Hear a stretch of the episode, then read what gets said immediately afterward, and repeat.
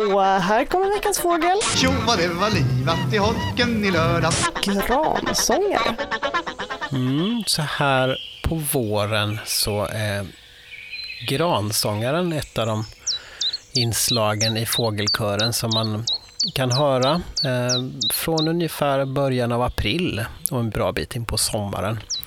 Gransångaren då, den, den eh, finns i två olika raser i Sverige.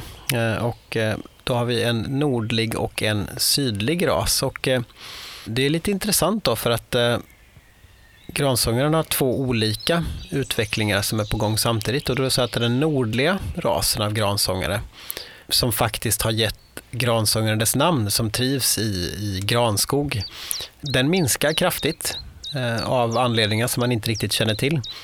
Men samtidigt så har den sydliga rasen av gransångare ökat väldigt mycket. Så att eh, i, i södra Sverige så är gransångaren en art som man hör mer och mer. Och vad hör man då? Då hör man eh, ett läte som eh, man kan säga att den sjunger så här sylt, salt, silt, sylt, salt, sill.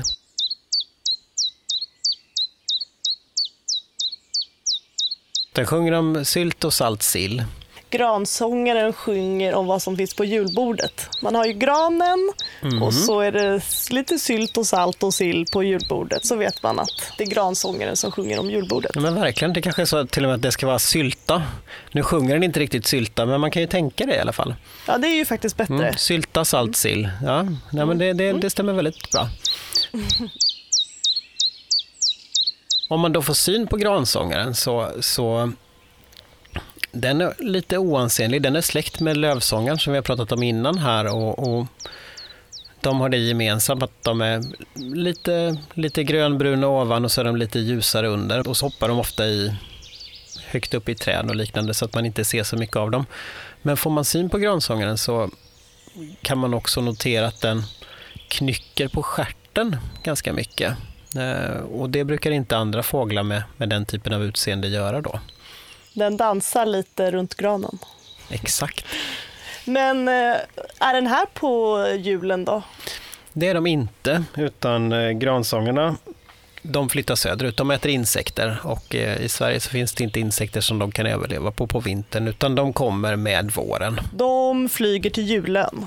Nej, men de, de flyger kanske till södra Europa och mm. eh, Nordafrika och övervintrar runt Medelhavet till exempel då för, för svenska gransångare.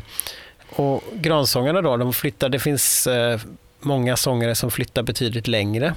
Och det gör också att gransångaren har en, en längre säsong här i Sverige, så att de kommer tillbaka lite tidigare och flyttar lite senare. Så av just sångarna så är gransångaren den som dyker upp först. Eh, och I södra Sverige så brukar det vara ungefär i månadsskiftet mars-april sådär som man hör de första. Men vi hejar på den eh, nordliga eh, gransångaren helt enkelt. Kom igen! Vi hejar på den och eh, gläds samtidigt åt att det går bra för den sydliga. Ja, vi, vi hejar på alla i det här PK-programmet. Precis, det känns... Veckans fågel. Det känns bäst så. alla utom göken som vi ska snacka skit om om några veckor eller så. Precis, och den, den, den, kommer, med, den kommer jag fortfarande hålla på. Men eh, ja, okay. vi, vi, vi ser hur det artar sig senare ja. i podden.